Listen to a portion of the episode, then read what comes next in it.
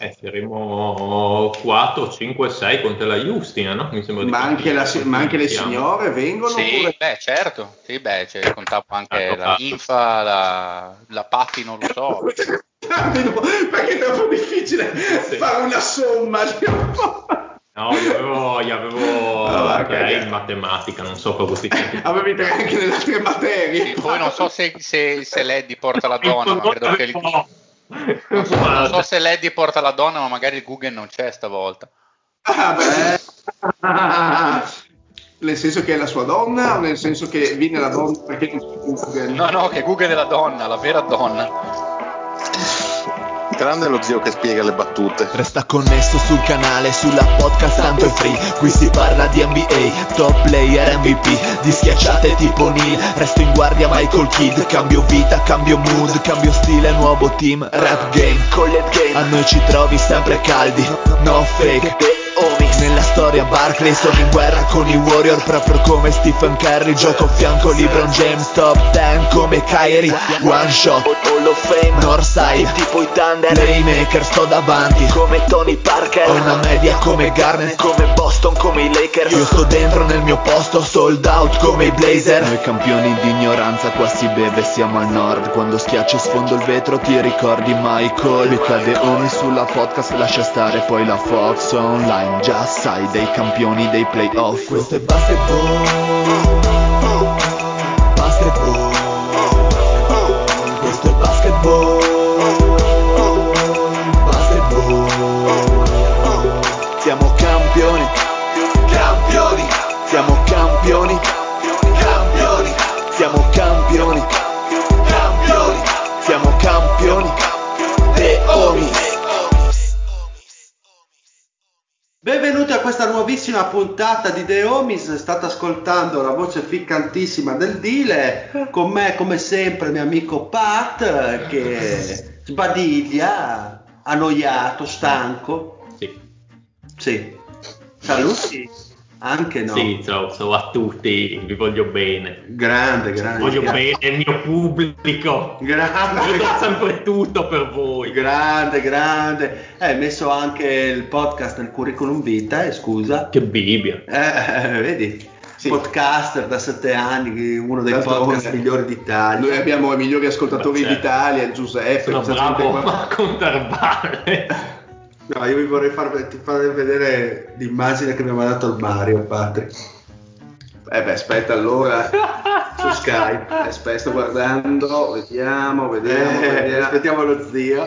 Eh, aspetta che io posso, rimasto indietro di... Urca ah! troia! e questa è un'immagine. È un po' come quella del Tekken, eh? Eh, lo so. Eh, saluta lo zio. Non vedi che sto fumando, cazzo? Ah, scusa, zio. Ripeti? Un saluto allo zio. Ciao. Perfetto. Un saluto al Simeongi. Bella rega, sono solo tutti i wrestler che devono fare i pay per view. Grandissimo. E un saluto anche al re degli stickers, grandissimo Mario. Oh mio Dio, ma parla di me. Buonasera a tutti e permettetemi un saluto particolare al grandissimo Saruman dell'Interland udinese che è sempre nei nostri cuori. Beh certo, perché questo weekend che forse devi viaggiare, bene tenerselo amico. Ricordandosi le vicissitudini del Lorenzo del Fede in mare. Eh, sì, guarda, l'unica cosa bella di quella giornata è stata che la macchina incidentata non era la mia. E tra l'altro ci è stati incidentati da una bionda con un gran bucio di culo quando è successo. Quindi mentre Lorenzo era tutto lì disperato con la macchina distrutta, ero lì che baccagliavo. Sempre lei firmava la constatazione amichevole e lui gli apprezzava nel buco. Insomma. Sì, sì, firmavo anch'io constatazioni amichevoli, ma di altro genere. Giustamente lei ha rubato i dati personali. Si fa così, si fa così. Eh, quindi, quindi lei ha detto incidentata nel posteriore, sostanzialmente. Eh, ha detto avrei voluto essere io quella incidentata nel posteriore, invece sono Lorenzo. Esatto, sono stata tamponata, scritto. Esattamente. Vogliamo andare ad analizzare le diverse nah. partite? No, niente. Partiamo da Re della Slovenia. No, Stai parlando eh. di me ancora? Pensavo anch'io. anch'io lo pensando. Eh, Dallas. Se avessi detto il re dell'Austria, credevo avresti parlato di me. Esatto, invece dai, Dallas Clippers, Doncic insomma ha tenuto sotto scacco i Clippers, una contender eh, con eh, due dei migliori difensori della Lega, li ha cagato in testa. Ha detto, fatto questo bellissimo incipit, vi lascio parola. Beh, eh, tra l'altro va sottolineato come ne stiamo registrando di lunedì, la partita di ieri. Eh, Dallas, la, esatto, la, l'abbia giocata senza Porzingis quindi mm-hmm. sostanzialmente Doncic contro tutti. No, era, non aveva Porzingis ma aveva un, un Burke che era strafatto di metadone presumo perché nessuno sì, vabbè, che, che il, il, curioso caso di Trey Burke che ha imparato esatto. improvvisamente a giocare a basket esatto esatto e, miracolo sulla terra e, e niente ma cosa è successo che alla fine ha vinto l'uomo solo al comando Doncic prestazione incredibile con tanto di eh, buzzer beater eh, vincente da tre punti in step back eh, sulla faccia del povero Reggi Pordenone e qui mm. insomma l'ho già sottolineato ieri eh, a caldo secondo me i Clippers eh, soprattutto nei possessi decisivi sono stati estremamente pigri con le loro superstar Doc Rivers è andato insomma, con la scelta di cambiare tutto negli ultimi possessi e Doncic contro un avversario come Jackson o comunque anche contro Chamé fa sostanzialmente quello che vuole eh, perché è superiore oltre che a livello tecnico anche a livello fisico. E, e quindi secondo me con una rimessa con meno di 4 secondi da giocare il tuo cambio, se, se, decidi che Leonard è il giocatore che deve tenere Doncic, secondo me l'unico cambio che puoi accettare è quello con George, secondo me. Vabbè, chiaro. Non, non, non, non, ti puoi aspettare che un difensore del calibro di Leonard possa lasciarlo così, insomma. Però mi diceva Mario, mi diceva il mio amico Patrick, che notava che la marcatura diretta tante volte è di Marcus Morris su Doncic. Confermi questa cosa qua? Eh, ma è, è, quello che è un po'. Mm, diciamo così, è un po' la, la paura che avevo inizio, inizio serio, ovvero che mh, mm, sia Leonard che George non volessero spendersi troppo su, su Doncic per non appunto affaticarsi più, più di tanto. Loro tendenzialmente Beh, George si poteva anche affaticare per quel che ha fatto eh, sì, sì, diciamo che è nat- secondo me il pesa tanto in questo momento l'assenza di Beverly eh, quello sì perché con lui pesa anche piano, un'altra di quella di Arrel bravo papà. Quella di Arrel perché è completamente eh, è inutile in questo momento. e sì. però eh, notiamo come lo tenga comunque in campo nei momenti decisivi a discapito di Zubac, quindi per far capire anche il livello di Zubac in questa competizione. Male, in, in realtà, realtà Zubac no, è, una, è uno sta... quando Zubac gioca è uno dei momenti in cui fa più fatica Doncic perché è veramente grosso e fa, e fa fatica, mentre Arrel sì, il problema è che continuano, eh, continuano, a tenerlo principalmente nei primi due quarti Zubac e gli preferiscono poi altre soluzioni nei, nei quarti decisivi. Eh, sono d'accordo con te eh, anche perché anche su, su, Morris Doncic ha abbastanza vita facile, nel senso che. Doncic ha un controllo del proprio corpo così assoluto che si appoggia su Morris, lo fa spostare e, sotto canestro e lui poi appoggia facilmente oppure fa un passo all'indietro e l'appoggia facilmente uguale al canestro. Eh, Zubac forse potrebbe essere in questo momento in area l'unica soluzione per fermare o tentare di fermare Doncic. Ma se posso fare una piccola parentesi, poi magari continuate voi, Quadra. perché comunque è abbastanza critica. Eh, l'ultima partita mi ha tecnicamente un pochino deluso tutte le, per tutte e due le squadre, tutte e due le franchigie, eh, perché vedo tantissime ISO, eh, se è capibile per Dallas, ehm, lo vedo molto meno capibile per, uh, per i Clippers che non, eh, secondo me non stancano nemmeno i giocatori di Dallas eh, e ne avrebbero le capacità e il dovere secondo me perché la rotazione di Dallas secondo me è molto peggiore rispetto a quella dei Clippers, i ricambi non sono all'altezza e, e questo secondo me non avviene. Eh, ci sono veramente troppi, troppi isolamenti, gli unici momenti di, di lucidità sono con le penetrazioni in velocità di Lou Williams che in qualche modo spezzano, uh, spezzano in due la difesa e aprono e così mh, mm, sono obbligati, insomma, obbligano i difensori di Dallas a muoversi e a lasciare poi spazi liberi. Quello è secondo me ma offensivamente. Vi faccio una domanda, voi che avete visionato in maniera approfondita la partita e comunque la serie nella sua interezza. Io vi faccio una domanda così da eh, non spettatore della partita. Cioè, i Clippers hanno due dei migliori difensori della Lega, tantissimi corpi da mettere sotto a Doncic a livello difensivo e premettendo che Doncic ha un grandissimo talento, ne siamo tutti pienamente consapevoli. Com'è possibile che Doncic riesce a fare quello che riesce a fare nonostante l'impianto dei Clippers dovrebbe ampiamente ammortizzare il talento di Doncic perché lo zio mi ha detto prima, oltre alla marcatura diretta che l'elemento che mi ha detto il Pat, lo zio mi dice anche che fanno fatica a raddoppiare su Doncic a livello difensivo. Ora io mi chiedo, va bene il talento di, di questo mondo, però anche i Clippers si stanno complicando la vita inutilmente perché il talento generale è più alto confronto a, a Dallas, Ma volendo bene a Doncic. La questione della raddoppia è un po' difficile su Doncic secondo me perché vai a finire come un raddoppio su Magic, nel senso che questo è un PG che è altissimo, ti passa la palla sopra la testa, quello lì, e comunque c'è Porzingis che è, è una non in questa partita, però nelle altre non in questa, ma nelle altre sì, devi tenerlo sott'occhio. C'è sempre Hardaway che comunque in attacco ha fatto una, una stagione molto valida e crea pericolo. Seth Curry da 3 solo Seth Curry punisce e poi c'hai anche i vari c'era anche devi correre devi correre quindi cioè devi correre tantissimo. e i Clippers non stanno correndo perché è ovvio che se tu raddoppi hai un uomo libero però spesso l'uomo libero se difendi bene è dal lato opposto e, e, quindi anche il difensore ha più tempo per recuperare e sappiamo bene comunque che le percentuali da 3 sono più basse di un tiro eh, di un tiro dalla media o da sotto.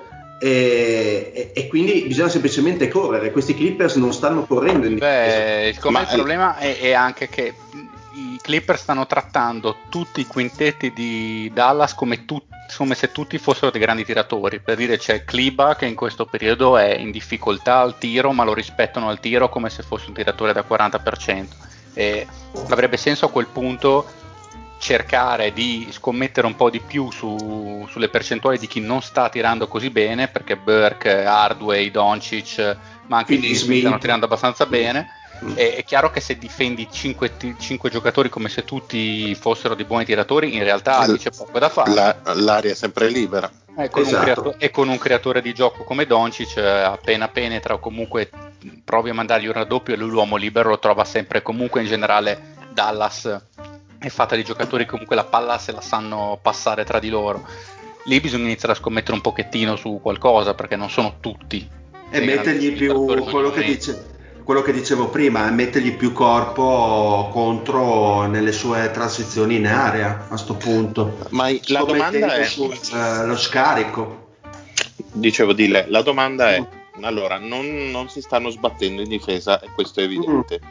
Ora, eh, le cose sono due, o non si sbattono perché stanno risparmiando le energie, non hanno voglia, pensano comunque di poter scalare la marcia quando vogliono, è comunque un discorso pericoloso. Perché... Però ti, qua ti fermo perché se devi scalare la marcia mi sembra che gara 5 sia anche ora di scalarla. Esatto. Per poi oppure difficoltà inutile secondo me arrivo all'altro, all'altro punto oppure non ne hanno nel senso che la condizione atletica è quella che è. E questo Magari potrebbe giustificare anche... Comunque il miglior giocatore in aiuto della squadra non c'è.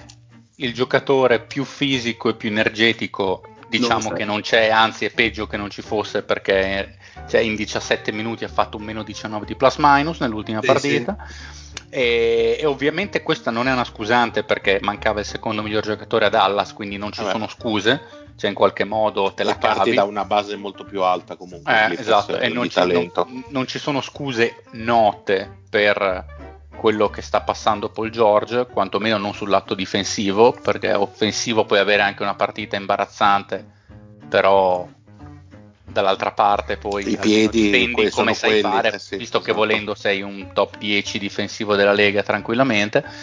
E quindi è un misto un po' di tutte e due. Probabilmente in questo momento i Mavs non sono un accoppiamento fantastico per, per loro e allo stesso tempo manca, manca un po' di voglia. Sì, manca un po' di voglia. Ma Bisogna che- vedere quanto ne hanno. Manca ritmo, manca Che manca- sì. mm, modifiche vi aspettate possa fare Rivers per eh, cercare di mettere un po' in discesa la serie? Io intanto Eh. un po' più Zubac quando è in campo Doncic perché secondo me tanto varrebbe accoppiare i minuti di Zubac con quelli in cui è in campo Doncic davvero perché è l'unico che gli dà fastidio sotto al ferro. Doncic in campo Rel. sempre purtroppo. Eh, per fortuna certo. dipende. È da Ah, vedere eh, però anche fisicamente quanti minuti riesce a tenere Zubac, perché può anche essere che magari, sai, non ce ne abbia più di tanto, di fiato. ah, beh, magari certo. qualche problema di forma fisica. Di forma Sì, beh, io però ho giocato 22 minuti scorsa partita, immagino che se lo, un- lo fai riposare a 25-28 può, può arrivare. E probabilmente bisogna cambiare un pochettino, bisogna vedere Paul Giorgio se ha dei problemi fisici che- di cui non sappiamo niente. E sicuramente c'è, c'è il, problema, c'è il problema Beverly come, come detto. Di- diciamo che se Paul Giorgio non gioca così male stiamo parlando di niente perché comunque Doncic mostruoso però non è che può fare 43 oggi- ogni giorno che Dio manda in terra e allo stesso tempo non, Trey Burke non è che può far uscire fuori perché hanno tirato col 36% da tre punti però alcune- alcuni tiri erano veramente mi ricordo un tiro mi pare di Marley. Junior per, per- per quasi impattare la partita a memoria nei minuti finali che ha fatto una roba in step back da- dall'angolo che quello non ti viene a riprovare Beh, George- 10 volte Il trend di Paul George comunque è Imbarazzante. negativo da gara 2, eh.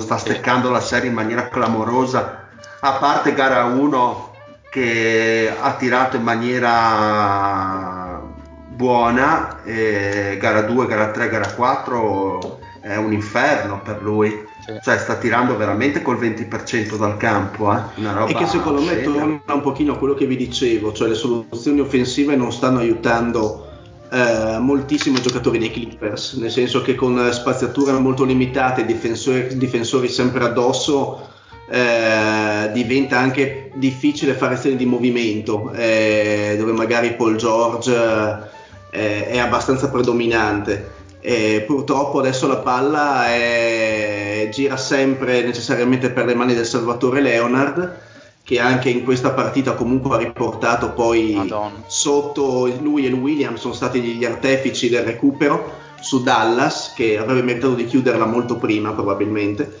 e, e- e- e non ci sono soluzioni che, che- o spazi o schemi d'attacco almeno io non li vedo che possono in qualche modo eh, far inserire eh, George all'interno di uno schema è un po'- sono tutti un pochino lasciati a loro stessi in questo momento almeno così, così vedo, vedo la Beh, ma squadra sono abbastanza costruiti così loro, sinceramente. Sono tutti grandi Sì. giocatori, uno contro e, e- e proprio non hanno un playmaker. Hanno detto noi abbiamo quattro giocatori in grado di costruirsi un tiro da soli, tutti che sappiamo tirare. Se sarebbero perfetti per giocare l'attacco triangolo per certi versi, nessuno è puro a Sì, fare sì. niente, ma tutti sanno Sì, fare esatto. tutto.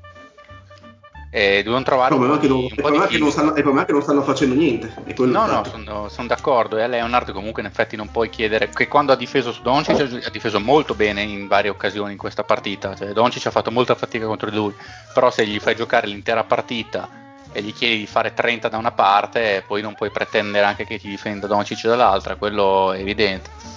È anche vero, insomma, bisogna anche fare i meriti, comunque dare i meriti a Finney Smith che secondo me su Leonard e George sta difendendo, No, sta difendendo molto bene. Anche Tanti lì, di Dallas, ta- ad esempio anche quello che io al draft nominai l'assicuratore della Allianz, il Maxi Clever, sta facendo difensivamente ottime prestazioni.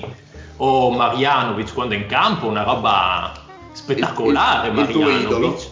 Non entra nessuno in area, lui, lui si mette lì sotto due centimetri, la poggia sempre, fa una roba brutta, gli va sempre dentro, mito totale. Sta giocando molto bene ma anche i vari Curry, Hardaway, a seconda della partita, c'è sempre qualcuno che bene o male La ha la svanga- svanga fuori la risolta. prestazione. Sì, sì, gli danno una bella mano comunque a, a Doncic. Quindi vi aspettate questo sostanzialmente come cambio diretto, diciamo, da parte di... Non ci sono altri grandi magheggi che può fare Doc Rivers. Beh, deve più venire da dentro molte cose comunque. Mm. E devono, devono, fare un po' i passi in avanti, soprattutto Paul George, direi nettamente. Non so se giocare la prossima partita eh, The Wolverine. Non, non, ho controllato. Tra l'altro, ho letto anche di un MRI che deve essere fatta a Porzingis. Chissà se rientrerà nella serie a questo punto. Mm-hmm. Non ho, non è, bisogna, bisogna capire un paio, un paio, di cose. Comunque, Beverly, non, non so quando rientri, non, non, ci ho fatto caso. Non so quali siano le ultime news. Non so se qualcuno ci ha guardato di voi. No. non ho letto niente io su Beverly. Eh, non ho visto cose particolari. Sì, non... Boh, c'era la notizia appunto quella lì che hai detto tu di, mm. di mm, Doncic. Sì, comunque ha, ha, un problema al polpaccio Beverly comunque, quindi i problemi al polpaccio sono sempre stronzi.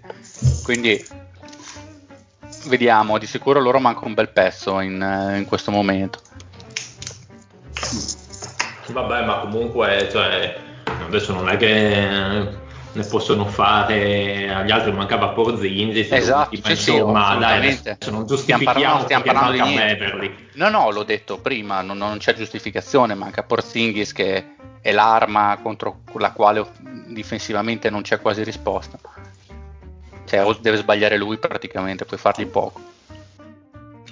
Perfetto andiamo all'altra serie un'altra serie dell'Ovest che voglio analizzare assieme a voi, ovvero Utah Jazz contro Denver Nuggets, dove Utah sta dominando la serie con un 3-1, aspettatissima da mio amico Pat che l'aveva predetta, quindi eh, questa, questi Jazz eh, che stanno dominando, quindi ti lascio campo libero Pat. E l'ultima io non l'ho vista in quella in cui okay. Murray ha fatto 50 Beh, nell'ultima... 51, quindi non so. Nell'ultima la difesa del, sul pick and roll di Denver sembrava Cicciolini in attesa del cavallo esatto, beh, come tutte le altre partite, insomma. No, ma, che, ma, ma pe- che... quasi peggio. Imbarazzante, imbarazzante. Addirittura peggio? Sì, addirittura peggio, ma perché è incredibile. Gli danno il meglio di entrambi i mondi, cioè quando ogni volta che vanno sul pick and roll c'è quella volta su 10 che magari prova a tenerlo Jokic, ma è assolutamente mortale come scelta, altrimenti lo mandano eh, ovviamente in, eh, lo mandano a proteggere il ferro, però rimangono comunque sempre aperti gli angoli per lo scarico facile al centro e io non so quante volte eh, è finito Gobert a schiacciare facilmente contro un gioco a due in cui Jokic stavano in drop coverage. Io una cosa che non, ha, non ha parole. In gara 3 mi sembra Gobert eh, ha fatto il primo tempo, non so, ha fatto una ventina di punti solo nel sì, primo tempo. Mostruoso. servivano di continuo, Jokic era perso. Era era tipo boh, era ma scusate, ma, ma Jokic e non solo Jokic ovviamente. Danna. sì non solo lui. Ma difensivamente no, Denver che cos'ha che non va rispetto comunque alle tutto, prestazioni? Tutto, no nel senso rispetto alle prestazioni che, che, comunque aveva fatto alla fine della scorsa stagione o all'inizio di questa che comunque era una squadra presentabile da gennaio fa schifo il cazzo difensivamente. Eh, e, cosa, e quella domanda è che cosa, cosa, è cambiato? Ma la cosa che è stata più all'occhio è il, il pick and roll sugli occhi, c'è nessuno che, che aiuta fondamentalmente, perché veramente cioè, è incredibile quelle azioni lì, sono incredibili, sono canestro ogni volta. Sì, sì, solo canestro. Lì non c'è un aiuto, perché vedi il giocatore che passa, Jokic che, che gira il busto guardandolo e tutti gli altri sono come quelli che fermi. fanno la perfect eh, al, al, Tekken facendo sempre la stessa mossa e esatto. sì, sì. perfetto sempre la stessa mossa funziona tanto Donovan va dentro fa 3000 punti o la scarica quando non riesce assolutamente sì, tra l'altro Denver... sì Mario vai vai no volevo dire che eh, anche da sottolineare Esatto, stavo proprio eh. per dire quello. Sto stronzo di Conley tutto l'anno che mi è costato 700, 700 scelte, ha tirato col 4% dal campo e adesso da quando è tornato non, non, sbaglia un tiro neanche per sbaglio, non sbaglia più una scelta ed è aiutato ovviamente da questa non difesa di. Denver. Eh, dicevate che cosa c'è che non va c'è che no, Millsap cos'è che, no, ormai... cos'è che è cambiato? Nel senso... è degenerato fisicamente, cioè marcito okay, da un giorno Millsap... all'altro. È entrato Porter nelle rotazioni e Porter in difesa è come avere, no. come avere me sostanzialmente. in, è un telepass eh, indegno in difesa. Ah, infatti, ci sono Porter e Jokic la morte. Jokic, Jokic che, che ne dicesse lo zio due anni fa è un difensore terrificante e siamo già a tre quinti del quintetto, mettici la, l'assenza di Gary Harris, che comunque sugli esterni era un po' il collante, e quindi si ritrova sostanzialmente. Non c'è neanche Barton. Esatto, c'è solo Craig, ah. poverino, che è messo in mezzo da chiunque e non è che può difendere cinque posizioni tutte lui. Quindi... Sì, va, va detto un'altra cosa, e, e c'è Michael Porter che è troppo forte per non farlo giocare ovviamente e, e hai bisogno comunque di uno che che porti punti. Però è anche vero, Fede, che però sarà, difensivamente sarà una casualità, ma eh, quando Porter no. in campo attivamente Denver fa cagare in difesa. No, ma non è una casualità, è, è, non è una no, casualità. Era, era, quello che stavo dicendo, cioè che devi farlo giocare, ma ovviamente no, è, un sec- è, un secondo anno, anzi è un rookie, perché l'anno scorso non ha giocato neanche un minuto, e ovviamente a questo livello fa veramente, è chiaramente un rookie, peraltro preeminentemente offensivo, offensivo, come tipologia di giocatore e ovviamente avrebbe bisogno di un altro che, sistema dietro lui. Sì ma poi prima c'era Millsap che insomma è calato tanto anche lui mentre Millsap c'era l'anno scorso era un'altra cosa difensivamente rispetto cioè a mettilo a Miami o a Boston in questo contesto. sì, beh, in cioè, questo contesto poi lo fanno giocare 20 minuti, ovviamente. Cioè, una squadra Boston o Miami, un'organizzazione difensiva, e avrebbe il suo senso, lo puoi anche coprire Denver non se lo può permettere in questo momento. Mm-hmm. Okay. Che non può e, e ricordiamo che manca anche Bogdanovic eh, dall'altra eh, parte, sì. che è un po' un giocatore chiave al di là dei numeri. Quindi non lo so, è una serie che comunque resta aperta. Il fatto sta che ha ragione il Pat, questi continuano a fare la stessa cosa e continuano a fare canestro. Ora sì, sì, sì. o Denver trova una contromisura e alla svelta o altre 50 di che secondo me non ha, l'angolo. non ha il personale per le contromisure, cioè i giocatori sono quelli, eh, Donci, eh, Donci, Jokic, eh, non, non, me lo immagino riuscire a, a, coprirlo in difesa in qualche modo con questa difesa. E non con questo Millsap. E con questo Millsap è, è totalmente andato. Indubbiamente. Bene, quindi ci aspettiamo comunque ormai gara. Sì, io mi aspetterei una vittoria di, di Utah, Utah. Sì. A sorpresa, a parte il Patrick, per tutti gli altri. Io ho messo Denver, sì. Un po' sorpresa anche per me, perché pensavo fosse un po' più dura, avevo messo sette gare comunque. Invece sono rimasto molto deluso da, da Denver. Sinceramente pensavo che le partite eh, fase, le otto partite della fase finale fossero, non, non fossero eh, l'indicatore del, della pessima combinazione difensiva di, di, Denver che non ha brillato in quelle otto partite, invece ha continuato a giocare proprio così. Vogliamo andare a commentare i Lakers? Volete eh, dire qualcosa? Io non ho visto favoritissimi. Io non ti dico verità, non ho visto. Ho preferito io, io ho visto qualcosa la stagione poco perché davvero di Apex. Beh, immagino. Ho visto Però, insomma, qualcosa, ma c'è grande bruttezza. Ci siamo arrivati al punto in cui eh, torna Rondo, please, perché abbiamo bisogno di qualcuno che passi la palla decentemente a Anthony Davis. Cioè, senza Rondo non si gioca, siamo messi così più o meno. Veramente, sì. veramente male. Cioè, comunque, fermo restando che i Lakers passeranno questo turno perché sì, ci mancherebbe. fantastici i Blazers un cuore meraviglioso però sono messi male fisicamente siamo a Carmelo che deve fare veramente 10.000 punti per dare un po' di, di vita. Vedo pochi margini io non ho ancora visto LeBron mettere la quarta, al massimo, al massimo la terza. Non, non, so se lo stia tenendo per il secondo turno oppure se sia lievemente in ritardo di condizione. Boh, vabbè, ma contro Portland credo che non serva neanche, onestamente. Eh, eh, insomma, comunque non è che non li abbia messi in difficoltà, quindi secondo me sarebbe anche servito in realtà, cioè ti, ti toglievi il dubbio. Non lo so, probabilmente andrà, migliorerà andando avanti, mi verrebbe da dire. Ok, Tanto hanno strappato la prima partita a Portland, adesso stanno conducendo i Lakers, vediamo come va gara 4, ma insomma credo che il trend sia questo, un 4 a 1, eh, penso che sia semplice da vaticinare ormai, no? Non lo so, se, se, forse, forse sì, più di 6. Mm, sì, non, non più di 6 sicuramente, vediamo questa, certo che più va avanti più loro sono in difficoltà, quello è evidente. In realtà eh. Lebron ha fatto 38 ha fatto quasi tripla doppia ai 30 l'ultima partita eppure l'ho visto non così che non, non c'è nessuno che lo possa tenere, non l'ho visto così brillante ancora. Beh, ci sta a tenersi, dai, per le prossime partite. Credo che sia onesto. Andiamo sull'altra serie per chiudere l'Ovest, per concludere il brutta, brutta brutta. Houston, no, i, i favoriti a Ovest ormai. Chi? Ok, sì? Thunder. Esatto. Allora, Houston perde gara 3, Fede, dopo eh, sì. le due vittorie di fila, gara 1, gara 2. Cosa ti aspetti? Come sta andando la serie? Allora, le prime due partite sono andate meglio di come mi aspettassi, soprattutto gara 2.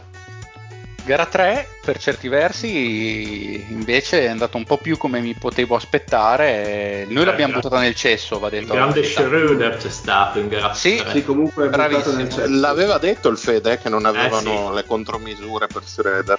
Sì, sì, ah, ma quando ho iniziato a mettere un po' il tiro e ad andare dentro con convinzione, non c'è nessuno che abbia le gambe per tenerlo in questo momento. Infatti, è stato l'X-Men, ha giocato benissimo anche Gilgios Alexander, ci mancherebbe, però l'uomo X che gli ha dato veramente la mossa in più, fermo restando la base fondante che deve essere Paul e Alexander, è stato assolutamente Schroeder che ha avuto una partita di rara efficienza. Detto questo, appunto, l'abbiamo buttata nel cesso, senza alcun dubbio, perché negli ultimi nei, nei, nei minuti finali eravamo sopra e poi abbiamo fatto delle palle perse imbarazzanti. Arden si conferma giocatore col braccino nei minuti finali, che tende a fare la, il, il, suo cazzo di step back sempre e comunque quando manca un minuto e sei sopra di due, che è quello che mi fa incazzare tremendamente. Però va detto che non c'era nessuno che facesse canestro. Gordon, altra partita da 2 su 10 da 3, bene difensivamente, però offensivamente 8 su 24, 2 su 10 da 3, imbarazzante. E dovete però ringraziare anche un eh, Jeff Green che è in condizione spaventosa. Madonna porca di quella puttana. Che no, mette, io... mette, tutto quello che, che, non avrei mai creduto che potesse mettere. Quello sta viaggiando, sta viaggiando a, a 20 punti di media. Devo, devo, rimangiarmi tutto perché è, è stato in realtà il secondo miglior giocatore della squadra cioè, ma con sta, una... tirando, sta tirando con un clamoroso 52% da 3. Ma puttana, eh... ma, ma, ma, con una brillantezza fisica impressionante. Sì, sì. Ha, fatto dei, ha, fatto dei, primi passi schiacciata, difesa schierata, una cosa. Eh, non so se mi sbaglio, Fede, ma spesso difensivamente Buonissimo. è lui sotto e lui sotto canestro tra l'altro. è quello che sorprende più che l'attacco gioca 5, gioca 5 in attacco aveva fatto bene faceva molto bene anche quando era i Wizards era in difesa che era impresentabile. Eh sì, da 5 sta andando più che bene. da 5 dai ci può stare. Fede tanto... posso farti un'osservazione? anche tu. Eh, non ti sembra, secondo me, ti ricordi il, il, i commenti che avevamo fatto sulla partita prima sulle squadre prima dell'inizio della serie? Mm e avevamo detto che Oklahoma oggettivamente ha un roster molto più lungo e, e, che ha dei punti di forza che Houston non ha, come ad esempio il 100. Non ti sembra che mh, ho avuto la sensazione a tratti che Oklahoma cercasse di imitare nel gioco proprio Houston e che Adams spesso sia eh, usato esclusivamente come cattura rimbalzi e offensivamente sia quasi estraneo al gioco. Sì, sì. Spesso Oklahoma si bastardisce nel tiro da tre quando potrebbe tranquillamente insistere, eh, cioè non sfrutta mai i, misma- i mismatch, li sfrutta, li sfrutta poche volte a mio modo di vedere e soprattutto non sfrutta Adams. No, ma infatti in realtà la differenza tra, questa, tra gara 3 e le altre eh, partite è stato che comunque hanno limitato di più Adams in campo, cioè, è evidente che eh, stando come lo usano e quello che può dare lui, a quel punto non ha così senso che giochi così tanto. E infatti limitandolo sono andati, sono andati meglio per certi versi. Bisogna vedere ovviamente se riescono a mantenere il, il trend. Se si viene utilizzato per quello che può ma Houston ha piacere che sia in campo per lunghi minuti Steven Adams assolutamente. E il fatto è che ovviamente a quel punto devo andare con le tre guardie e, e fare come possono con un centro finto come Gallinari che secondo me è andato abbastanza bene. Chiaro che quello che tra l'altro gli, sta, gli ha salvato gara 3 il, a parte Paul che è andato molto meglio delle prime due partite, ovviamente l'impegno difensivo di Dort che è stato veramente fantastico su Arden.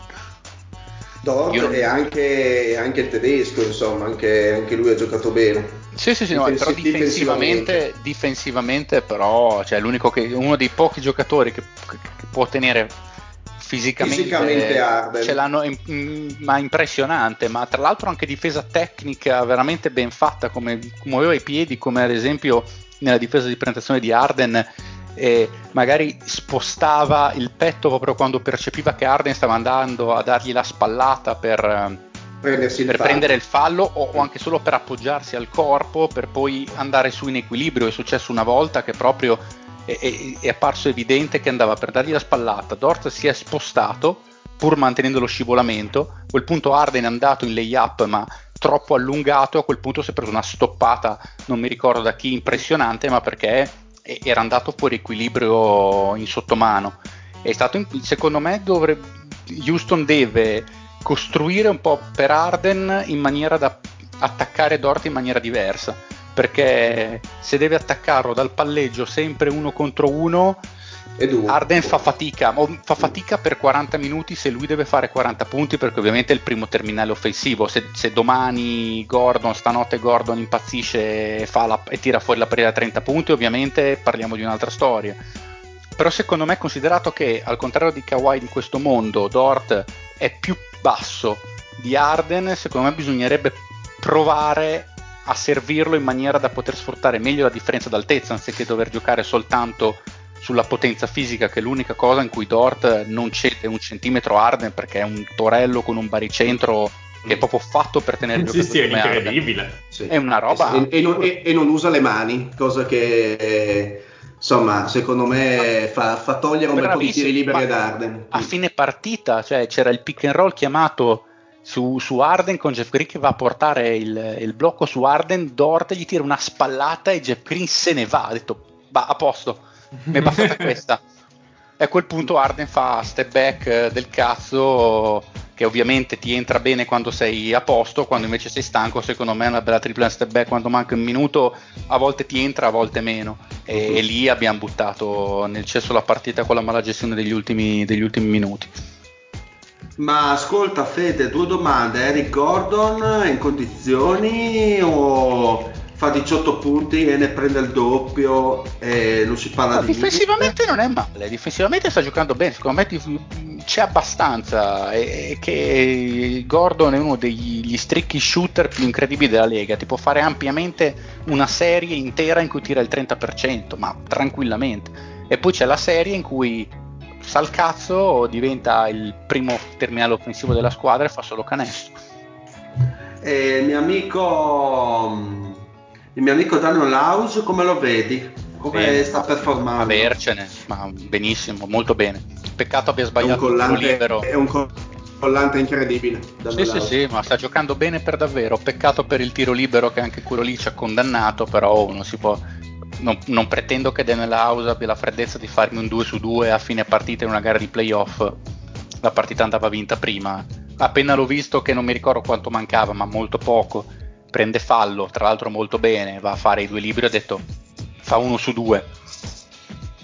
Sicuro come la morte, ha fatto uno su due, infatti poi siamo andati al pareggio e lì poi si è visto che ne aveva di più perché è finita con uno scarto di 10 punti di vantaggio ma è perché Oklahoma ci ha fatto un culo così nell'overtime, non c'è stata partita. Ma non avevamo finito la pensa. Ha sensazione per le prossime partite? Eh, secondo me, allora dipende enormemente lato Oklahoma da Chris Paul, perché Chris Paul è quello che ha, man- che, che ha veramente switchato e ancora più di Shredder per certi versi, no? visto che comunque lui è il giocatore da cui dipendono dal punto di vista del carisma e mentale io mi aspetto un'altra partita abbastanza combattuta. Adesso lo, lo scopriremo tra qualche ora, se ho ragione.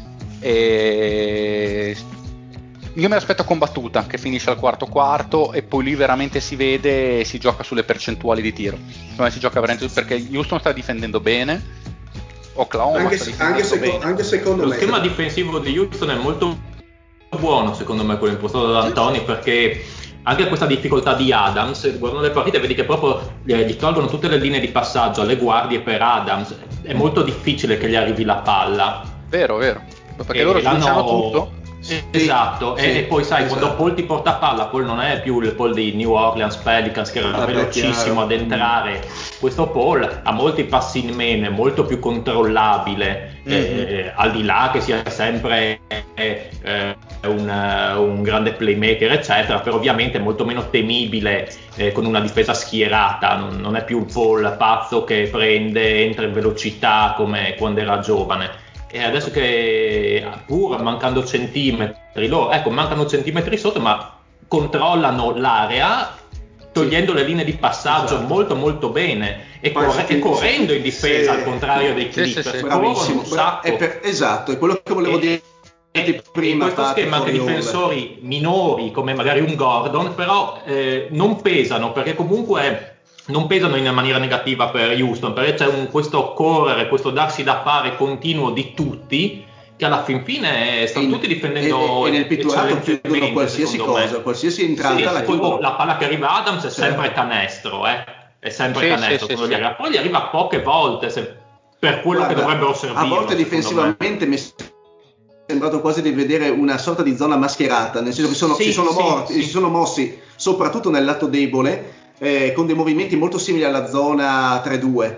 Eh, con eh, i, i, giocatori sul perimetro eh, alto che correvano per recuperare sul tiratore nell'angolo, eh, con i due sotto invece abbastanza statici, tra cui anche Arden. mi è sembrato a volte di vedere questa, questa difesa qui, ma difensivamente sono sono piacevoli da vedere, contrariamente a quanto magari molti potevano immaginare. sinceramente. Agli elementi della zona matchup per certo. Sì, sì, esatto. È esatto. che ok, sì, come tipo di, di, squadra, secondo me si aggrega abbastanza male con una Houston del genere. No, per tipo di manca, manca pur sempre struttura. Westbrook. Mm. Perché manca... questo comunque se ci fosse un giocatore, anche ah, tra l'altro ricordiamo che ovviamente la difesa di Oklahoma tiene anche perché cioè, a volte sembra di vedere il, lo Shoku contro Shinichi Maki del Kainan.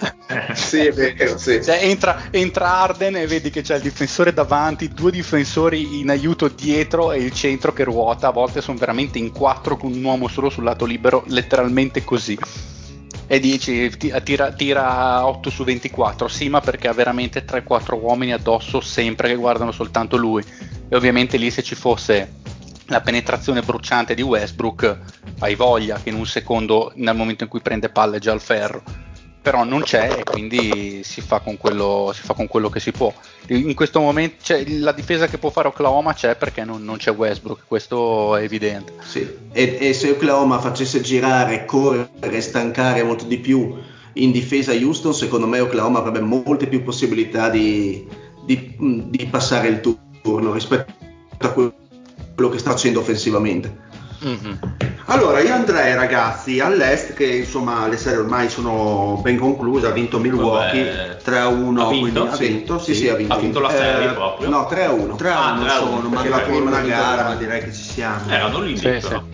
Sì, erano lì lì, però credo che possono concludere Beh, senza troppi una problemi. Una bella prestazione comunque Orlando. partiamo con Toronto, Toronto Nets. Ma Orlando non mi era dispiaciuto neanche l'anno precedente per sì, anche limitazioni. Col materiale che cioè, hanno. fanno quello che possono, ma insomma ai playoff eh, non hanno mai particolarmente deluso con prestazioni vomitatevoli.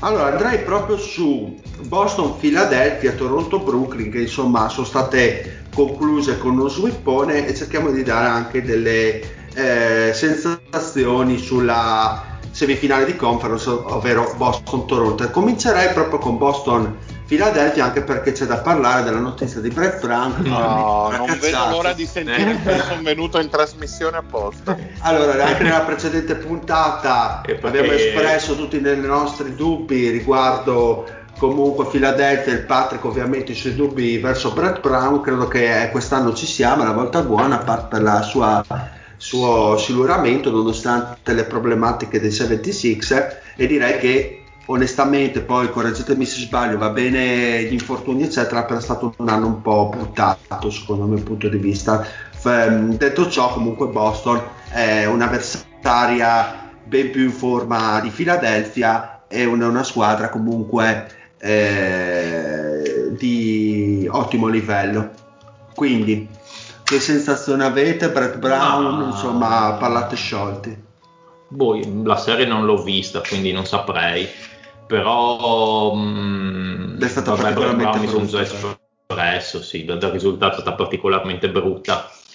E, mh, la costruzione del roster forse è anche un po' sbagliata nel senso ci sono tanti nomi c'hai Simmons, c'hai Josh Richardson c'hai Tobias Harris, Offord ed Embiid però non mi sembra ben costruita come squadra, come elementi che, che, si possano amalgamare bene, secondo me. Eh, Ad no. esempio, si è visto molto bene questa cosa risultati. tra Offord ed Embiid eh, insieme. Eh, esatto, col senno di poi che è molto facile fare i saccenti dopo. Orford è stata una cattivissima firma. Eh, no. per adesso posso dire che non è roba di segno di segno di poi. Io personalmente, ma non è perché sono un genio io, cioè fa- facile profeta, cioè, no, vabbè, non sei un genio. Tanto.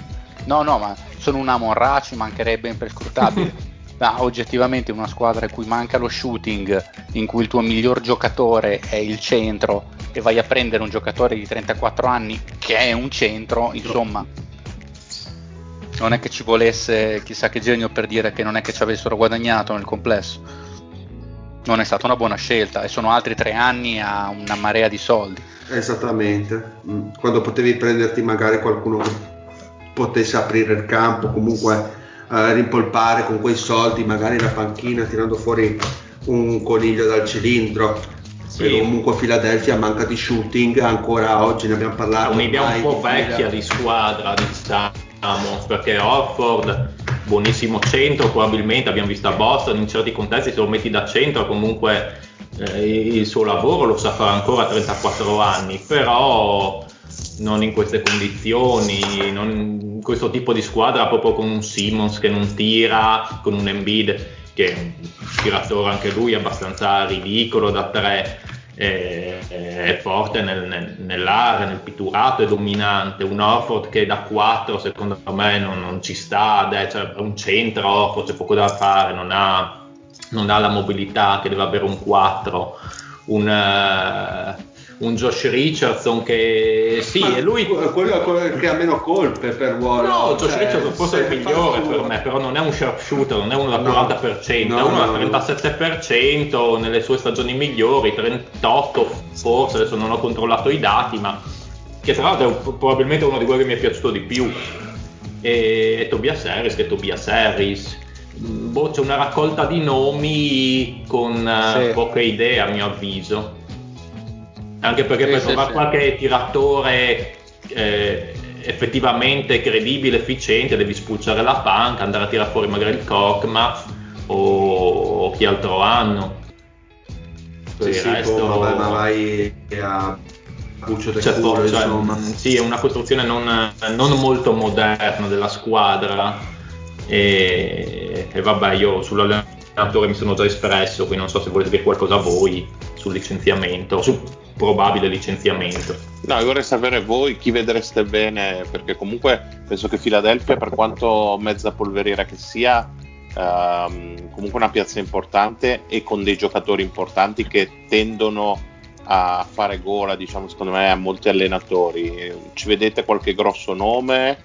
La possibilità, insomma, per qualche giovane emergente di... Io credo che vogliano il nome grosso io eh, credo eh, che Philadelphia per la piazza che è per tutto quello che è dietro secondo me vogliono nome più grosso passato con Memphis che magari può mischiare un attimino le carte. Con Memphis aveva fatto un grandissimo lavoro Jürgen poi anche con, con i Kings. La struttura della squadra nonostante le differenze magari con un centro dominante può ricordare Memphis ma anche comunque con Sacramento ha saputo far valorizzare i lunghi, poi un po' hanno deciso di seccarlo. Secondo me il nome più papabile così è la mia sensazione, magari sì, mi no, sbaglio, certo che però metto un puntino su lei a livello di free agency devono fare qualcosa perché cioè o, o, di scambi, di trade, perché o metto vicino dei tiratori o se no questi Philadelphia rischiano veramente di affondare anche, anche nell'est e questa stagione l'ha dimostrato sia in regular season che ai playoff non è una contender credibile Boston a me piace tantissimo come squadra, per l'amor di Dio meritata, grandissimo talento, però molto, Philadelphia molto meglio costruita Boston. Però Philadelphia veramente deve mettere i puntini sulle i riguardo la free agency a mio avviso.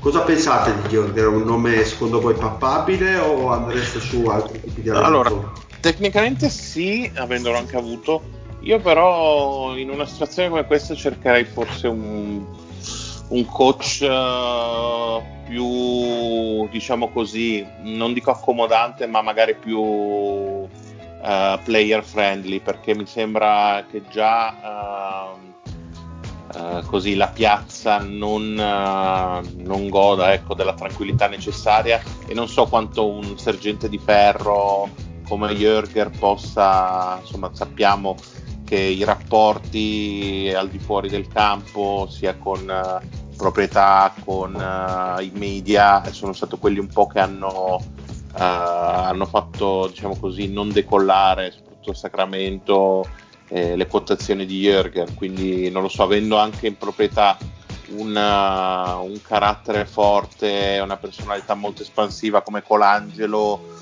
non lo so se andrei a mettere un altro gallo nel pollaio ci sarebbe Tyron Lu che adesso è vice ai Clippers. E Tyron Lu io lo vedo come papabile, sì. Anch'io, nel com- senso, tecnicamente non vale Jürgen. No, assolutamente. Però in questo contesto penso che possa essere una scelta leggermente migliore. Secondo me, Mario, quando parli di Colangelo, secondo me il rapporto con l'allenatore, cioè due caratteri eccessivamente dominanti in questo contesto non farebbero assolutamente bene. No, anche perché comunque hai già Embiid che di personalità è già, ne ha troppa. Ne ha, esatto, bravo. E quindi Tyron Lu comunque ha avuto l'opportunità di allenare comunque sempre squadre di livello e, e in un contesto come quello di fila potrebbe tranquillamente, che è già competitivo, eh, e sa allenare superstar, ha avuto comunque LeBron, mm. quindi sa, diciamo così, rapportarsi con un giocatore di quel livello. E di, quella, e di, quella, di quel carattere, se vogliamo, di quella, pers- di quella, personalità. Sì, io tra i nomi nelle varie liste che si vede, secondo me si Tyron Lu è quello che, che, mi immagino di più che possano prendere, poi può piacere o meno, però secondo me è il nome che è più probabile per Philadelphia anche perché comunque di esperienza si ne ha, ma non così eccessiva da eh, forse condizionare l'ambiente o eh, non lo so, mh, mm, pre- mh, mm, già condizionare la squadra per come dovrebbe giocare in base all'allenatore. Secondo me ha, ha sì esperienza, ma non, ma non di così altissima, altissima caratura per una piazza del genere. Ci potrebbe stare. Perfetto, eh, di Boston, va bene, parliamo magari con, quando facciamo la proiezione contro i Raptors. Dei Raptors volete dire qualcosa? Penso che ci sia poco da dire. Hanno eh, faticato un po' troppo all'inizio. Nets, eh, scusa, visto che siamo sulla serie e parlavamo di allenatore, è venuta fuori la notizia che i Nets vorrebbero Popovic che stanno sì, preparando non credo, un'offerta. Non, so non credo sia... che Popovic voglia ah, Nets, semplicemente direi che finisce qua sì. la discussione. proprio no, bollita. No, io penso che Popovic eh, mm. quando deciderà di chiuderà la San Antonio smetterà definitivamente, al massimo solo sì. la nazionale. Non, uh, no, non vedo che senso sì. avrebbe per lui. Credo anch'io, perché se non mi dispiacerebbe vederlo Beh, in. Penso che nell'immaginario di tutti sarebbe bello poterlo vedere allenare e confrontarsi con altre realtà. Però sono d'accordo col Mario a riguardo. No, chiuderà, chiuderà la, la, carriera a San Antonio e basta. Eh, quindi Toronto-Boston, eh, vi aspettate una bella serie? Presumo, eh, una bella serie, sì. sì. Io ho dato e... Boston in 6 nel mio pronostico.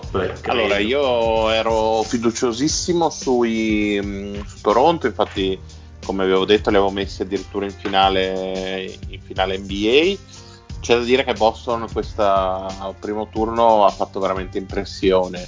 bisogna capire se eh, quanti meriti ci sono mm. eh, dei Celtics e quanti demeriti della già citata Philadelphia. C'è da dire che Tatum eh, fa paura, Brown una maturità incredibile, sta funzionando tutto.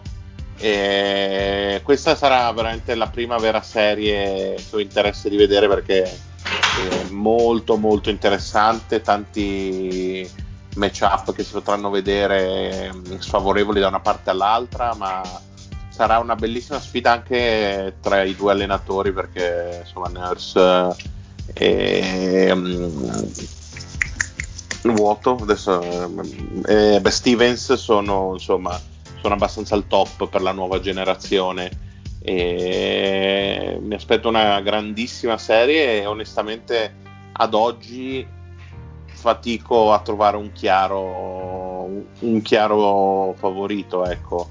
Eh, forse Boston per il gioco espresso, però ribadisco, magari ehm, Brooklyn ha avuto un orgoglio che Philadelphia non ha dimostrato, sebbene Brooklyn fosse nettamente la squadra più scarsa presente ai playoff.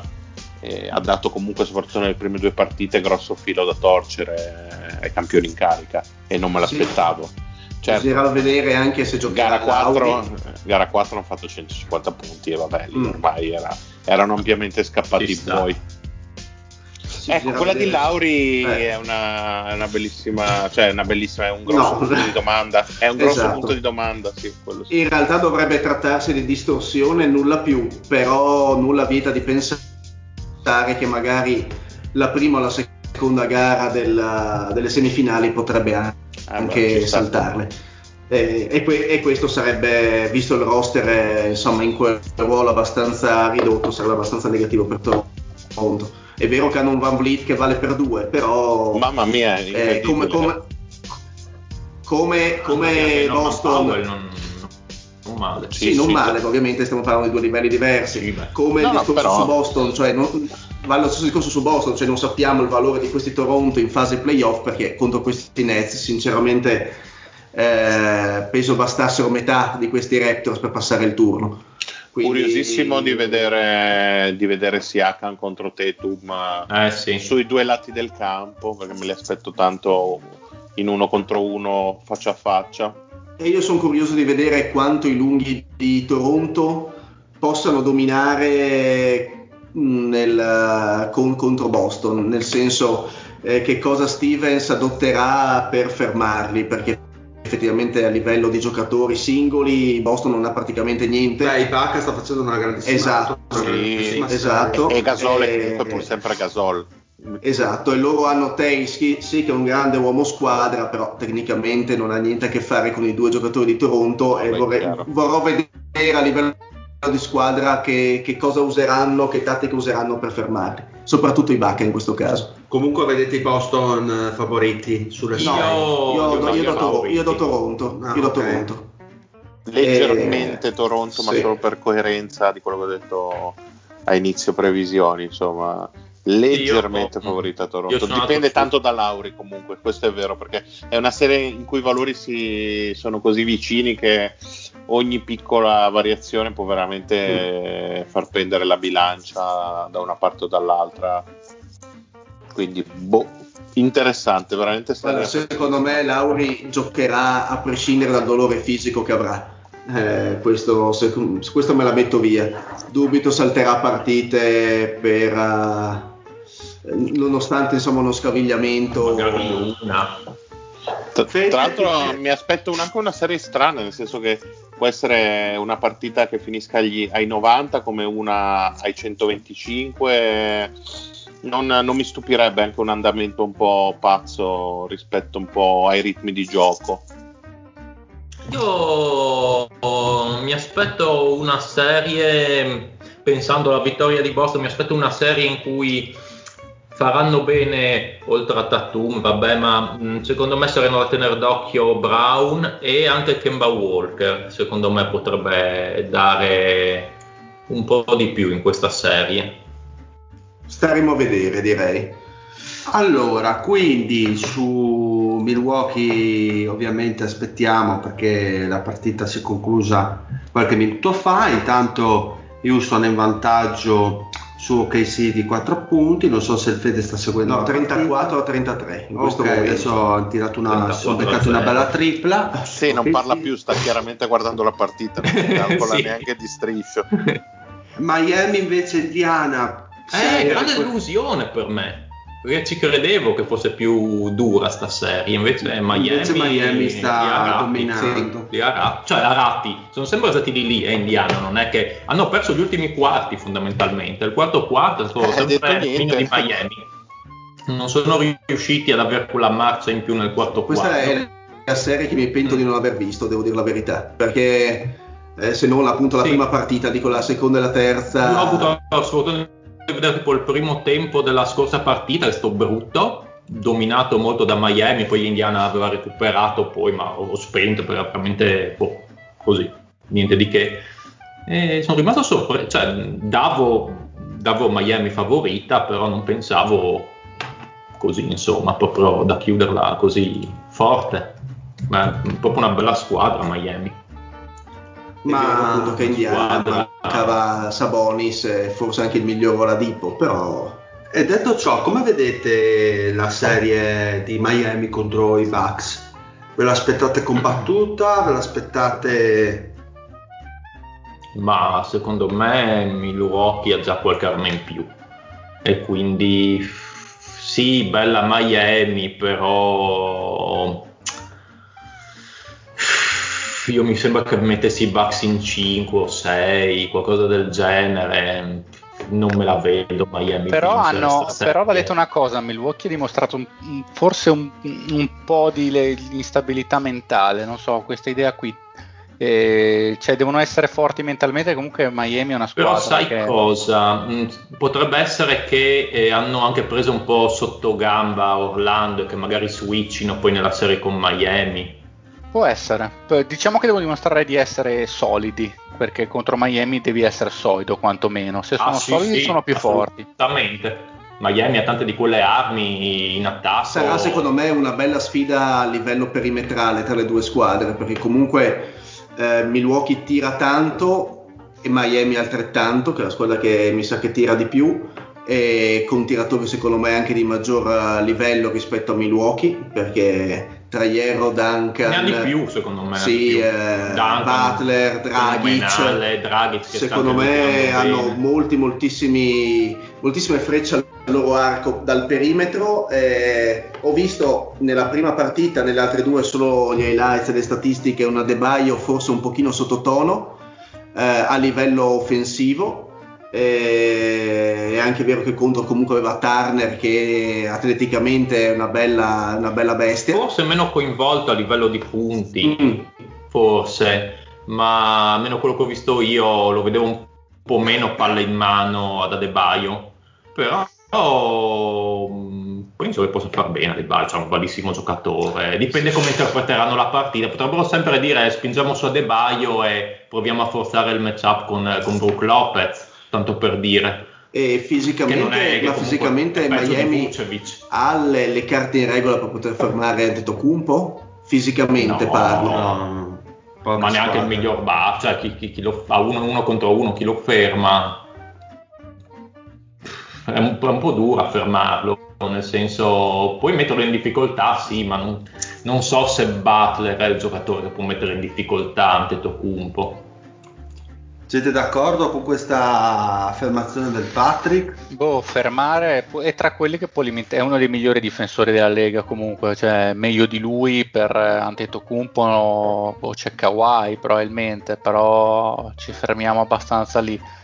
Diciamo che la chiave contro Antetokounmpo è un po' fermarlo prima, non devi, devi essere perfetto nella transizione difensiva. Mi aspetto che magari Miami non vada molto a rimbalzo d'attacco perché deve assolutamente difendere contro l- mm-hmm. la transizione di Antetokounmpo.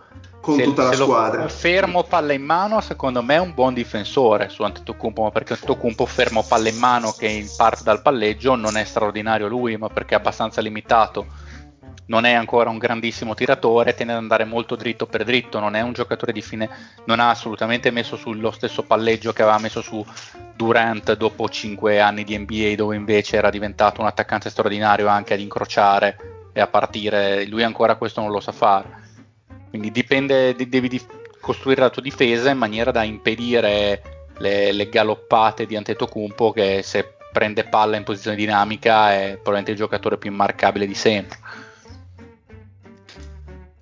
Perfetto ragazzi, quindi direi che per i playoff è tutto, aspettiamo gli ultimi vaticini, poi eh, con le ultime serie in conclusione, poi vedremo insomma semifinali di conference che emozioni ci daranno e che elementi ci daranno. Detto ciò, oltre a questo c'è stata anche la lottery dove il vincitore della lottery è il qui presente zio, Grazie. prima scelta assoluta del 2020. Ero insieme ad Angelo Russell quella sera. Seguono il Pat eh, con una nona scelta Was- dei Washington Wizards, il, sicuramente scelta e poi per chiudere eh, il Marione New Orleans eh, tredicesimo insomma poi eh, abbiamo anche New York ovviamente del nostro amico eh, Lorenzo che sono ormai eh, saccheggiati dalla sfiga da Stramanca. New York praticamente eh, tancheranno per i prossimi vent'anni.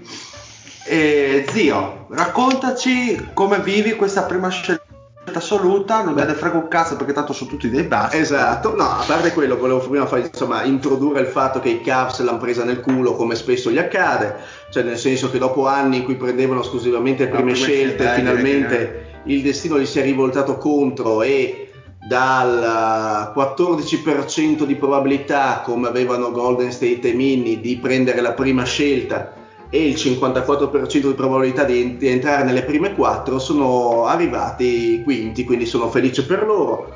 E, come gli Hornets e i Bulls, insomma, si sono uh, fortunosamente avvantaggiate con una terza e una quarta pick e sinceramente bene anche Boston, perché Boston prenderà una quattordicesima scelta sì, quella di Memphis, no, Memphis, Memphis, che era protetta a 4 e che era riferita al, eh, allo scambio di Jeff Green del 2015, quindi comunque Boston una quattordicesima con questa stagione che si concluderà insomma positivamente per loro direi più che bene. E per quanto riguarda Minnesota, sicuramente il draft sarà meno sentito, meno eccitante di quello del 2015 quando per la prima volta scel- eh, scelsero la numero uno e scelsero Carl Anthony Towns perché questo draft il talento assoluto non c'è. Sì, abbastanza. Nel senso, è un draft che assomiglia molto a quello del 2013, quello di Antetokounmpo per intenderci, quello di Anthony Bennett alla prima, sì, sempre di cazzo. E il fatto nel senso che Antetokounmpo chi l'avrebbe scelto? Alzi la mano chi lo conosceva prima della, prima del, della pick di Milwaukee eh, no. Questo è il draft in cui vai un pochino a, a, sensazione, in cui ti basi probabilmente più sull'atletismo che sulla tecnica in sé, più sul carattere che sul, eh, magari sul potenziale a breve termine, perché qui i prospetti probabilmente ci sono come ci sono in ogni draft, ma sono tu, quasi tutti da costruire. Mm. E... Maestro, se mi posso sì? permettere, a cazzo di cane. A cazzo di cane. A cazzo di cane io Bisogna scegliere a cazzo di cane. E io se scegliessi a cazzo di cane, vi dico la mia da, da porco schifoso quale sono, sceglierei uh, il talento di Memphis, uh, James Wiseman, il centro, eh, che però sinceramente in questa Minnesota avrebbe sinceramente poco senso tatticamente, poco senso anche per lo sviluppo del giocatore. E allora che cazzo lo scegli a fare, zio? Eh, lo so, ma mi si sono contrapposti tutti, infatti. E molto probabilmente la prima scelta sarà quella del, di Anthony Ed, Edwards di Georgia. E ti piacerebbe? E, dico arriva, probabile. Arriva la Melo, vedrai il no, super basso. Non ha, non ha sen- sì, ma non ha sì, ecco, quello secondo me è un bust vero. No, io credo, sì, ecco, sì. io per quanto riguarda la Melo, credo abbastanza a questo Tankaton qua che mette la Melo agli Hornets, me lo vedo molto bene agli no, Hornets. Secondo, no, secondo me gli Hornets punteranno un centro. Però non so perché gli cioè, Hornets ho paura che la Melo Ball possa cadere in maniera Secondo me Golden fuori. State e Hornets punteranno un centro, secondo me di centri buoni ce ne sono in questo draft. Io lo vedo bene a, ro- a Rosetto la Melo, che serie giochi. Rosetto penso sia fallita, sai? Sì, esatto. Ma anni fa. Ma ci gioca ancora Mario Boni a Rosetto? Ma Roseto non esiste, è finitela con questa diatriba su Roseto. Grandi Roseto Sharks. Non, non penso che Ma esista. magari lo scelgono i Kings. Chi lo sa? Però non ti, ho, cioè, non, non ti ho offeso negli ultimi 30 secondi. o i Molto Wizards, visto l'incompetenza dei, di quei front office. Poi chiaramente dei singoli giocatori ne parleremo più approfonditamente come sempre facciamo. Eh, quando scopriremo chi Edward, sono eh, questi signori. Sembra essere il più pronto in questo momento. È, è anche vero che in quel ruolo non è il ruolo eh, che è più scoperto a Mini, anche se ovviamente a Rivaldo terzultimi probabilmente siamo scoperti in tanti ruoli. eh, però è il giocatore che sembra abbastanza NBA ready. P- però cazzo, due giocatori avete almeno in quei ruoli. eh, cioè, andrei so. oltre, no? Zio, No, ma il- cedere? In che senso? Cedere la scelta? No, non penso perché eh, la squadra comunque è giovane, non è una squadra strutturata come potrebbero essere i Golden State Warriors alla seconda. Eh, forse loro avrebbero più eh, avrebbero magari più senso, dovrebbero più giovamento a cedere la loro seconda scelta. Eh, È sempre quello il discorso. Stai cedendo comunque del potenziale, non stai cedendo in realtà del talento puro. Eh, quindi anche quello che puoi avere in cambio è tutto da verificare. Beh, Eh, non, è, non è un draft eh, con Morante e Zion Williamson, non è quel è genere per quello di che draft. dico di cedere, se ci fosse Morant e Zion Williams, col cazzo che la cedi. Però sai, eh, per, Eh, cosa, per la- cosa cedi la, prima? Per sinceramente? Butler, così sono tutti contenti Eh, che certo. Butler. Certo, sì, Grande per, per Butler. per Garnett. ecco, Gli fanno una bella trollata. Eh, dovresti, cedere, dovresti cedere la prima per un giocatore fatto No, e finito dimmi che ti tu. porti.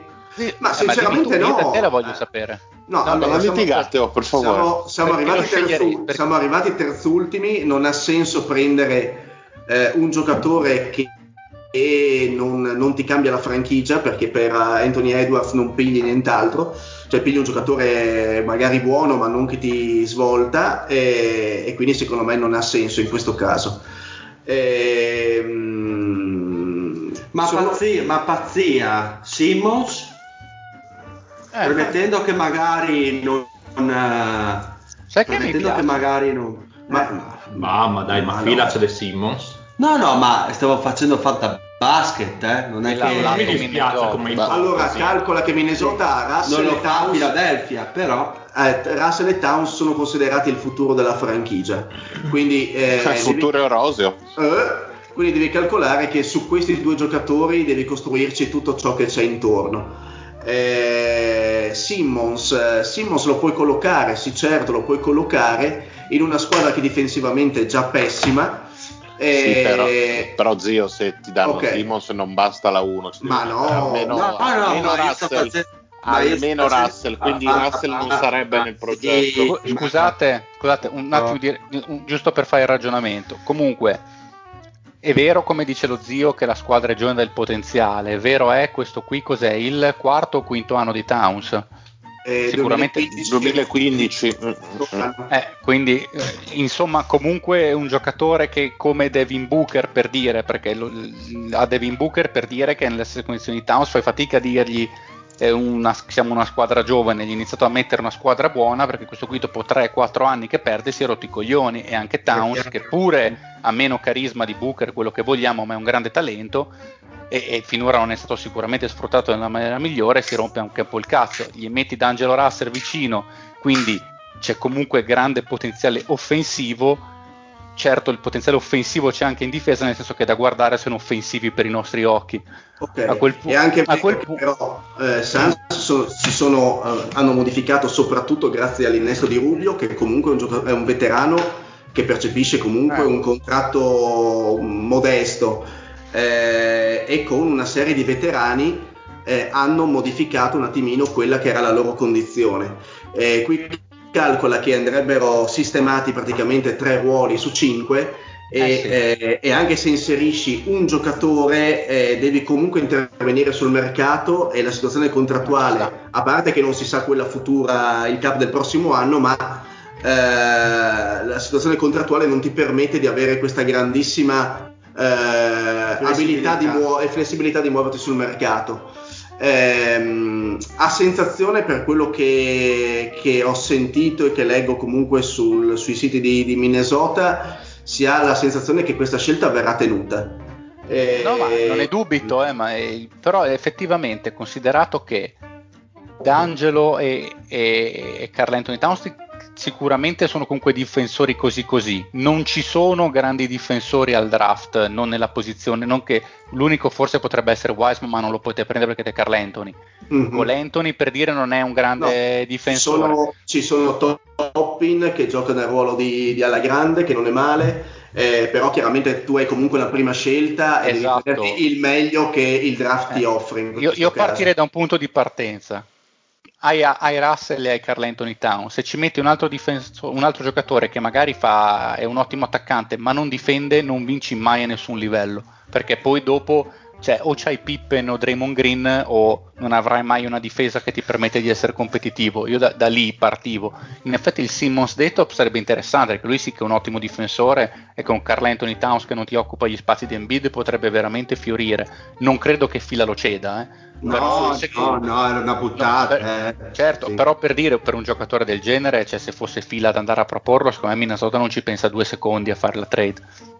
Il problema è sempre quello, come diceva Mario, cosa gli dai? Gli ah, dai...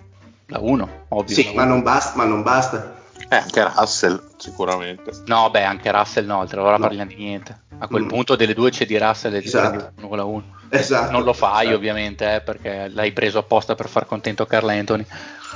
Esatto, quindi Russell è comunque inamovibile e anche se Niente, in qualche siete modo... fottuti zio. Non Grazie. Però no, diciamo solo con la 1 me... ti, ti, fanno una pernacchia, dai. Sì, in questo draft, in questo draft sì.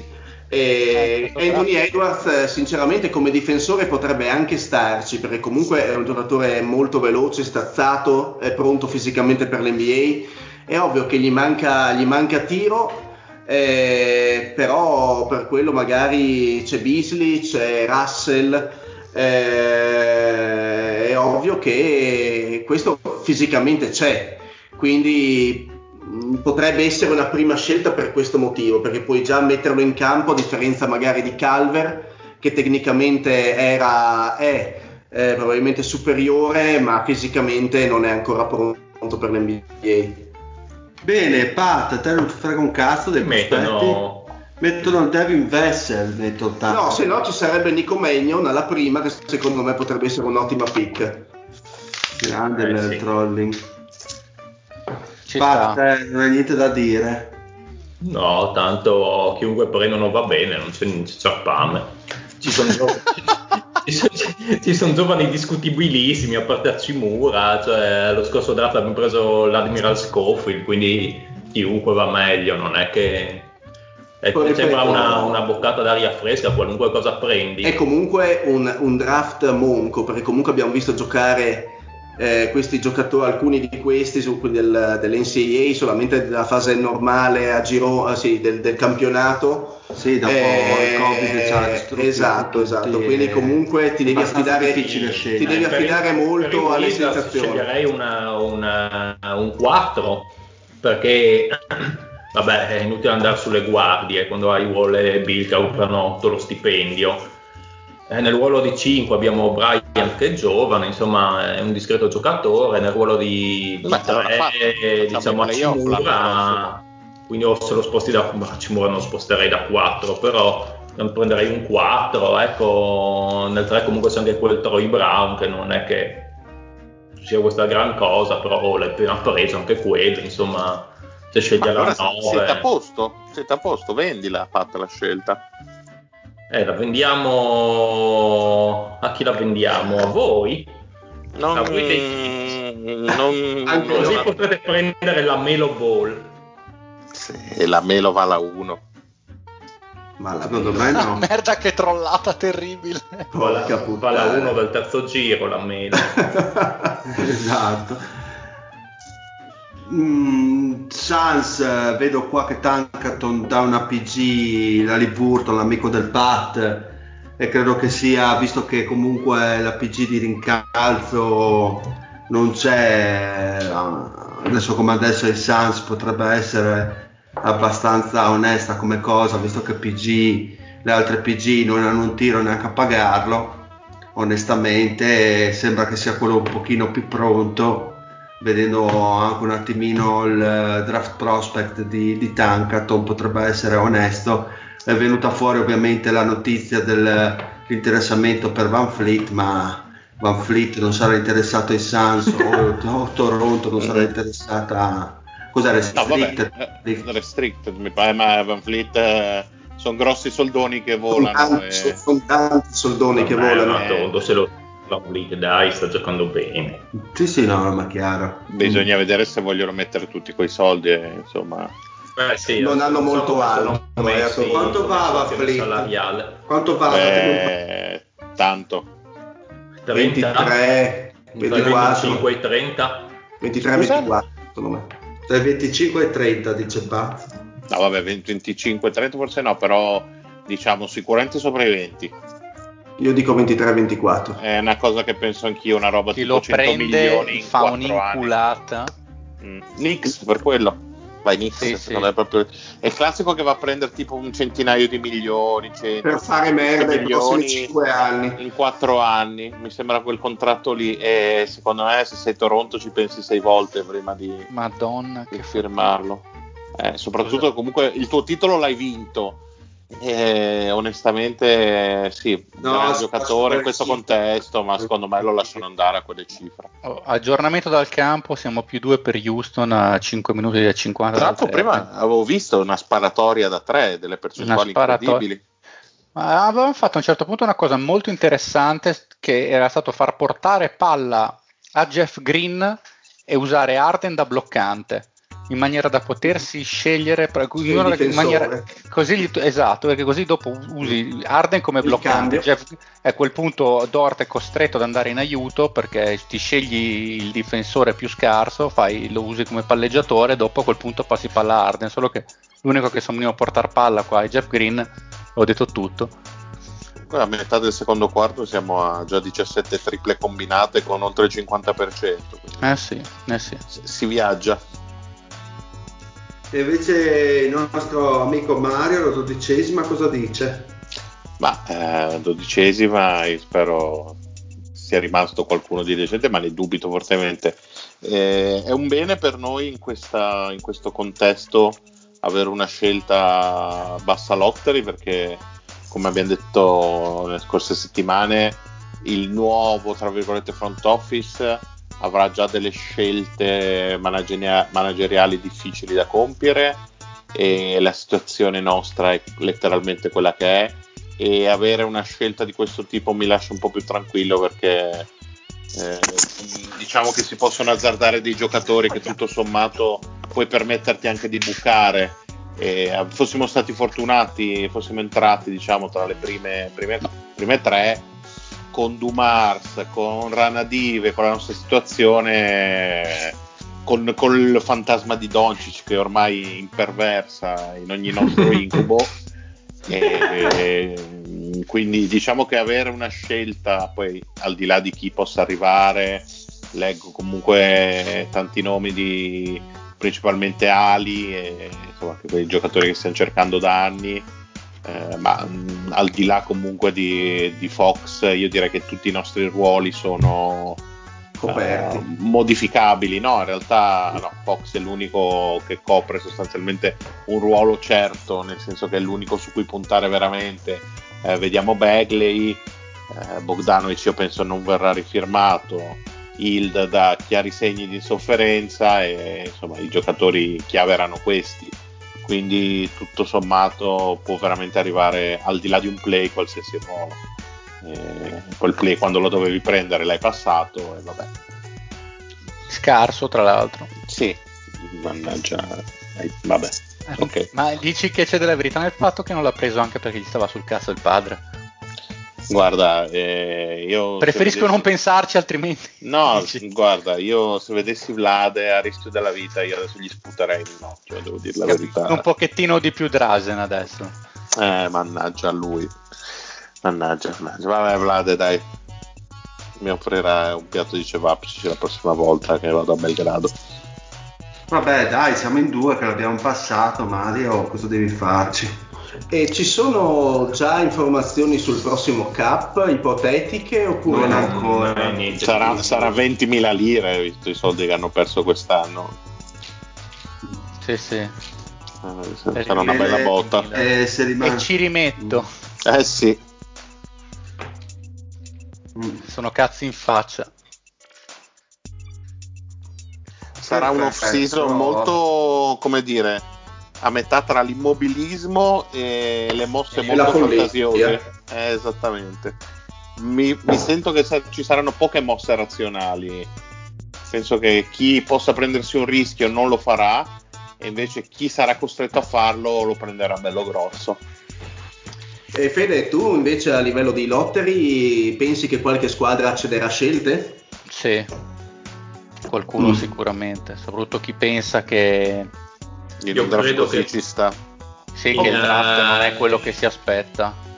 Beh, ad esempio Golden situazione... State è assolutamente possibile che c'è da scelte anche mm. altissime, ah, quello non saprei dire Golden State, io sì. credo che nella situazione salariale un po' così sì. strana potrebbe portare certe squadre a cedere scelte basse di sì. primo giro per livellare quei contrattacci che hanno e ma anche altre. di, di, di, perché secondo me quest'anno dicono di, secondo me mi, vuoi, mi vuoi dare io, quei 10 milioni io ho veramente paura merda. che sia io ho paura che veramente per, per uh, così per assurdo possa essere un draft divertente perché possa accadere quell'effetto un po' a cascata di vendite di scelte soprattutto tra credo non tra la decima metto anche i Suns in poi ho paura che ci possano essere delle moves e come diceva bene anche il Fede probabilmente anche nelle zone alte.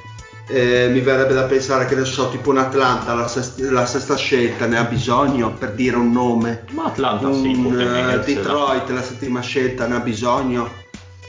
Eh, Cleveland ok. Chicago quarta scelta potrebbe svendere non lo so, sono domande. Atlanta probabilmente mi viene da dire che la terrama perché non userà il suo spazio salariale perché probabilmente non saranno così brillanti a livello economico. Secondo me vedere squadra... quali di queste squadre hanno il cap, di quali di queste squadre ha il cap magari un filino intasato e potrebbe in cambio di un giocatore in scadenza magari anche cedere la sua scelta. In questo per, caso più... Eh, eh, una squadra che secondo me ha brutti contratti e potrebbe eh, acquistare tante scelte è Cleveland perché eh, loro volendo grossi pesi da svolognare ne avrebbero comunque giocatori che cioè, possono che... anche servire Raga, eh, tenete il, conto il che in, questa, in quest'estate è molto importante come vedere anche le proprietà in che business lavorano e quanto hanno perso e perderanno. Ah, sicuro. Quindi, cioè, non è solo una questione di, ca- di, cap salariale, a volte la cosa che co- in questo caso secondo me in realtà è la cosa che conta di meno, nel senso che ci saranno delle situazioni in cui avere il cap intasato X normalmente non sposta niente, in questo caso. Cioè, per, per l'owner dover cacciare tot soldi in più è una cosa a cui pensano e ristrutturano. Cioè, parliamo di Cleveland, Cle- il, l'owner di Cleveland quando è andato in, eh, ha quotato le sue aziende in borsa, ha triplicato il suo, eh, il suo valore, cioè, è passato da avere un patrimonio tipo 17 miliardi a 49. Cioè, adesso è, tipo, è tipo tra i primi tre più, più owner più ricchi dell'NBA o qualcosa del genere, leggevo. Quindi è uno di quelli che probabilmente non ne hanno l'owner di Houston che eh, si basa tutto quanto sulla ristorazione, ecco. Spiace. Spiace abbastanza. Mm. Perché mm. poi chi lo sa, magari è un pazzo, gli viene un ictus e compra tutto, eh, però diciamo che ai nastri di partenza non si presenta tra, quello che è business, tra quelli con i business più solidi per ripresa post-Covid o durante Covid. Ma è solo un esempio.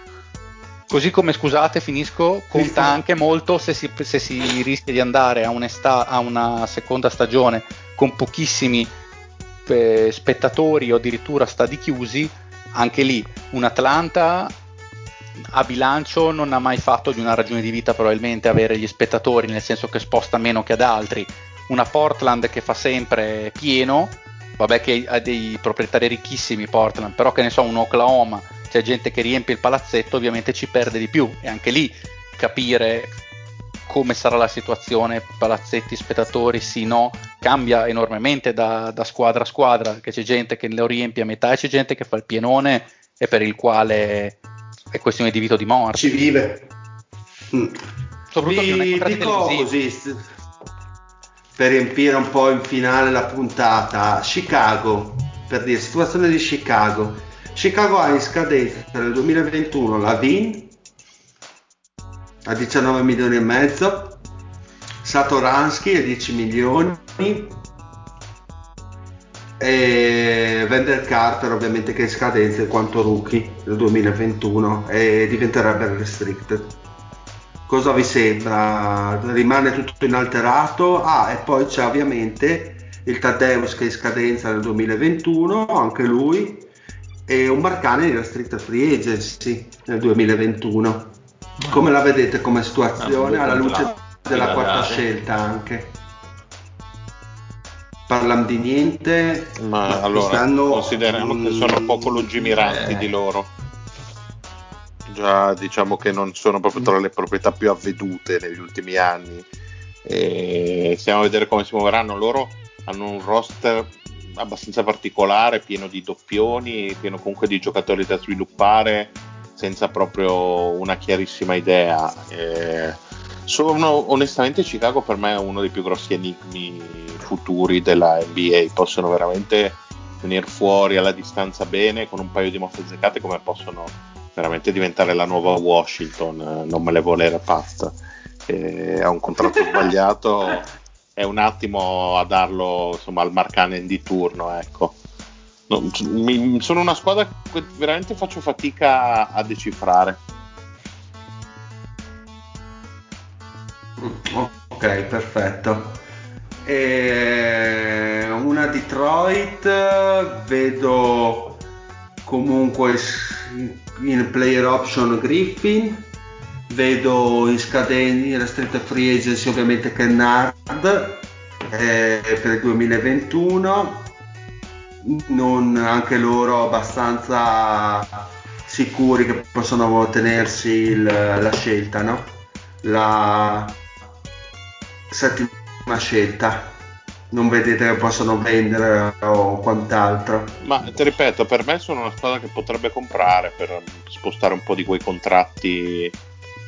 Uh, hanno quei giocatori che secondo me loro comunque dovrebbero ricostruire e hanno una serie di, di, brutte cose che non lo so, sono come Cleveland, hanno de, il contratto di Blake Griffin e sì. non lo so, li vedo che debbano iniziare a costruire in maniera decente non quella cozzaglia di non talento che hanno messo su in questi anni.